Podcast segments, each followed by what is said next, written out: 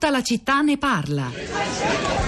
Innanzitutto ci serviranno un sacco di foto. Purtroppo Harvard non ha un album fotografico centralizzato, quindi dovrò prendere ogni immagine dalle singole residenze universitarie. Ha inizio la Kerancio.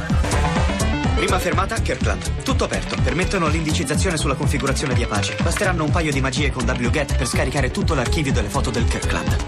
Un gioco da ragazzi. Il prossimo è l'Eliot. Tutto aperto anche loro, ma niente indici su Apache. Lancerò una ricerca a vuoto e mi ridarà tutte le immagini del database su una sola pagina. Poi salvo la pagina e Mozilla salverà tutte le immagini per me. La Lowell House è più protetta, servono username e password, ma non avendo accesso al database degli utenti della facoltà non avranno modo di individuare un'intrusione. L'Adams non è protetto, ma limita il numero dei risultati a 20 per pagina. Basterà riutilizzare lo script usato per il Lowell e siamo a posto. Il Quincy non ha un album online, che peccato. Non posso farci niente. Il Dunster è tosto. Non solo non c'è una public directory, ma non c'è nessuna directory. Bisogna tentare delle ricerche e se i risultati sono più di 20 il server non restituisce niente. Anche se ricevi i risultati, questi non linkano direttamente alle immagini, ma una PHP che fa una redirect. È complicato, ci torno dopo. Il Everett è un po' meglio. Ti fanno fare una ricerca, ma se fai una ricerca a vuoto becchi il link delle pagine con le foto di tutti gli studenti. Però ti fanno vedere solo una foto per volta e io non scorrerò mai 500 pagine per scaricarvi le foto una per volta. Bisogna assolutamente usare Emacs e modificare lo script Perl.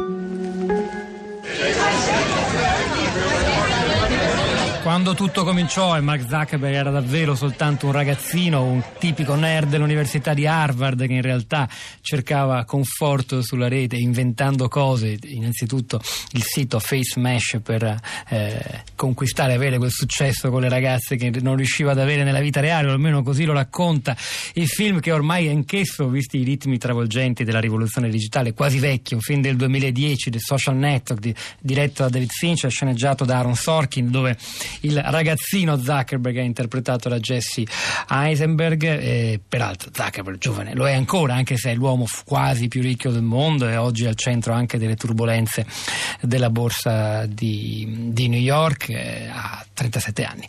Eh, allora, mi interessa, cioè i social network oggi non sono soltanto un luogo di commenti, di reazioni alla puntata di tutta la città ne parla, Sara Sanzi, ma sono forse il luogo principale. Sono il centro il anche centro, di, di, questa puntata, in particolare sulla pagina Facebook La città di Radio 3 abbiamo cre- chiesto agli ascoltatori se alla luce di Cambridge Analytica, del caso Cambridge Analytica e dei vari casi eh, relativi a questo, cambia, sta campia- cambiando il loro approccio alla rete. Ci risponde subito Lorenzo che dice il mio approccio non cambia. Pensare che l'uso dei like di una persona possa influenzare l'esito delle elezioni significa ammettere che neanche più il web è una forma di libera espressione e comunicazione. Fino all'altro ieri si riconosceva Internet come un superamento dei media tradizionali in termini sia di libertà nel veicolare le informazioni, sia di libertà nell'accedervi. Non a caso solo nei paesi dittatoriali la rete è pesantemente, è pesantemente filtrata. Oggi, scrive ancora Lorenzo, pare che gli utenti siano di colpo tutti manipolati calcolabili. Mi pare un'esagerazione. Il caso Cambridge Analytica secondo me avrà conseguenze penali solo per l'accesso indebito alle informazioni, ma da qui a temere una manipolazione delle menti a livello globale ce ne passa. Nino risponde subito dopo scrivendo quello che prevede la logica della rete virtuale è certo da considerare non tanto una sorpresa quanto una concessione di una sfera della propria vita. Ne siamo consenzienti forse per una presunta contropartita, nel senso di accessibilità alla comunicazione. Capire qual è il prezzo che si paga forse è il punto di domanda. Le ris- risponde a Nino questa volta su Twitter Rosita che invece scrive questa cosa che si debba parlare di dati rubati mi dà incredibilmente fastidio perché si, de- perché si deresponsabilizzano gli utenti, cioè noi che clicchiamo e accettiamo senza leggere niente, senza senza pensarci due volte e regaliamo i nostri dati a chiunque. Allora, Maddalena da Sesto Fiorentino, buongiorno e benvenuta. Sì, buongiorno. Allora, io volevo dire questo a proposito di Facebook. Io non mi sono mai iscritta perché eh, devo dire mi dava molta noia il fatto che uno doveva dare l'amicizia, rispondere all'amicizia con persone che assolutamente non, non rientravano nel circolo della propria amicizia.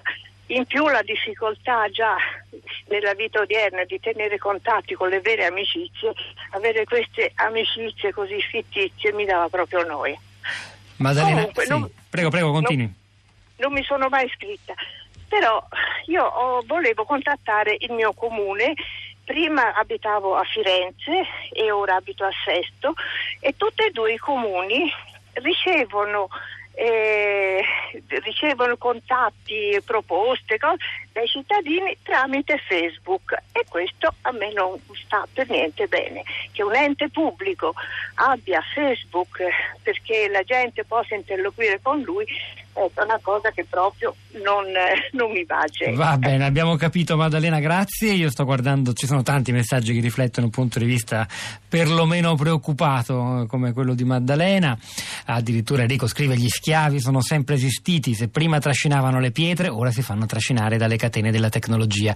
E poi ancora Patrizia Labrindisi sul ruolo eh, dei pensatori, fate ascoltare i filosofi nelle scuole, perché? Perché internet, i social sono per i ragazzi letteratura, solletica dimenticano le loro emozioni, ne svelano i meccanismi, ma non nell'intimità di una lettura personale, bensì sotto la luce impietosa dei riflettori. Insiste, un meccanismo da studiare nelle scuole fin da piccoli per esserne perlomeno consapevoli. Sara, ci sono ancora commenti sui social? Pietro, abbiamo un tweet che in realtà non è un tweet, ma è una frase estrapolata da un'intervista che è stata pubblicata su Vice. Dice: Il nostro smartphone è un vasto questionario psicologico che compiliamo incessantemente, sia consapevolmente che inconsapevolmente. Pronunciare questa frase è stata è stato lo psicometrista polacco Michael Kosiski, che è anche l'ideatore dell'app My Personality, che ha permesso poi di creare un, un database molto ampio, che è lo stesso database utilizzato da Cambridge Analytica. In particolare nel 2013 Kosiski ha pubblicato uno degli studi considerato più influente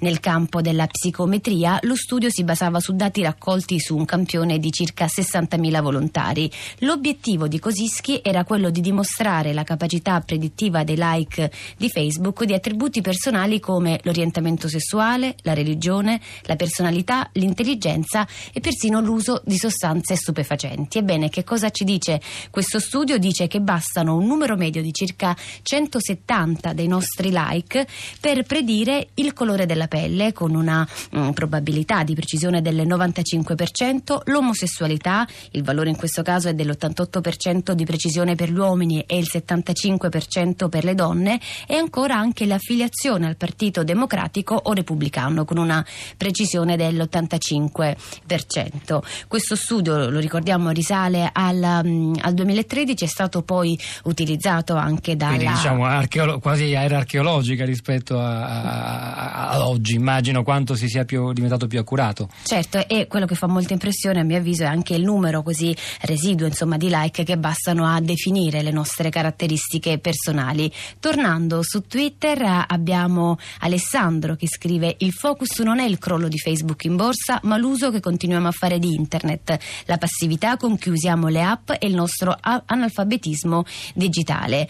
Angelo ancora, un algoritmo determina le elezioni negli Stati Uniti, un'auto guidata da un software senza uomini a bordo uccide una passante. Per caso si chiede, è stato attivato Skynet?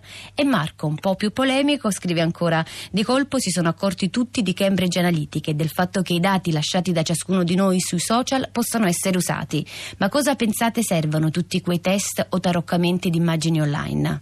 Oh, poi c'è chi invece non vede la catastrofe in corso, ma anzi crede che stiamo esagerando. Claudia, ascoltare queste vostre considerazioni nel 2018, dettate secondo lei dallo sgomento della sconfitta inevitabile, qualche riferimento alla politica che però noi non, non, non cogliamo, vi accomuna a un medievalismo oscuro e terroristico che bandisce oppositori critici come stregone, stregoni eretici. Svecchiatevi, insomma, vabbè, è importante che ci sia anche una pluralità di reazioni.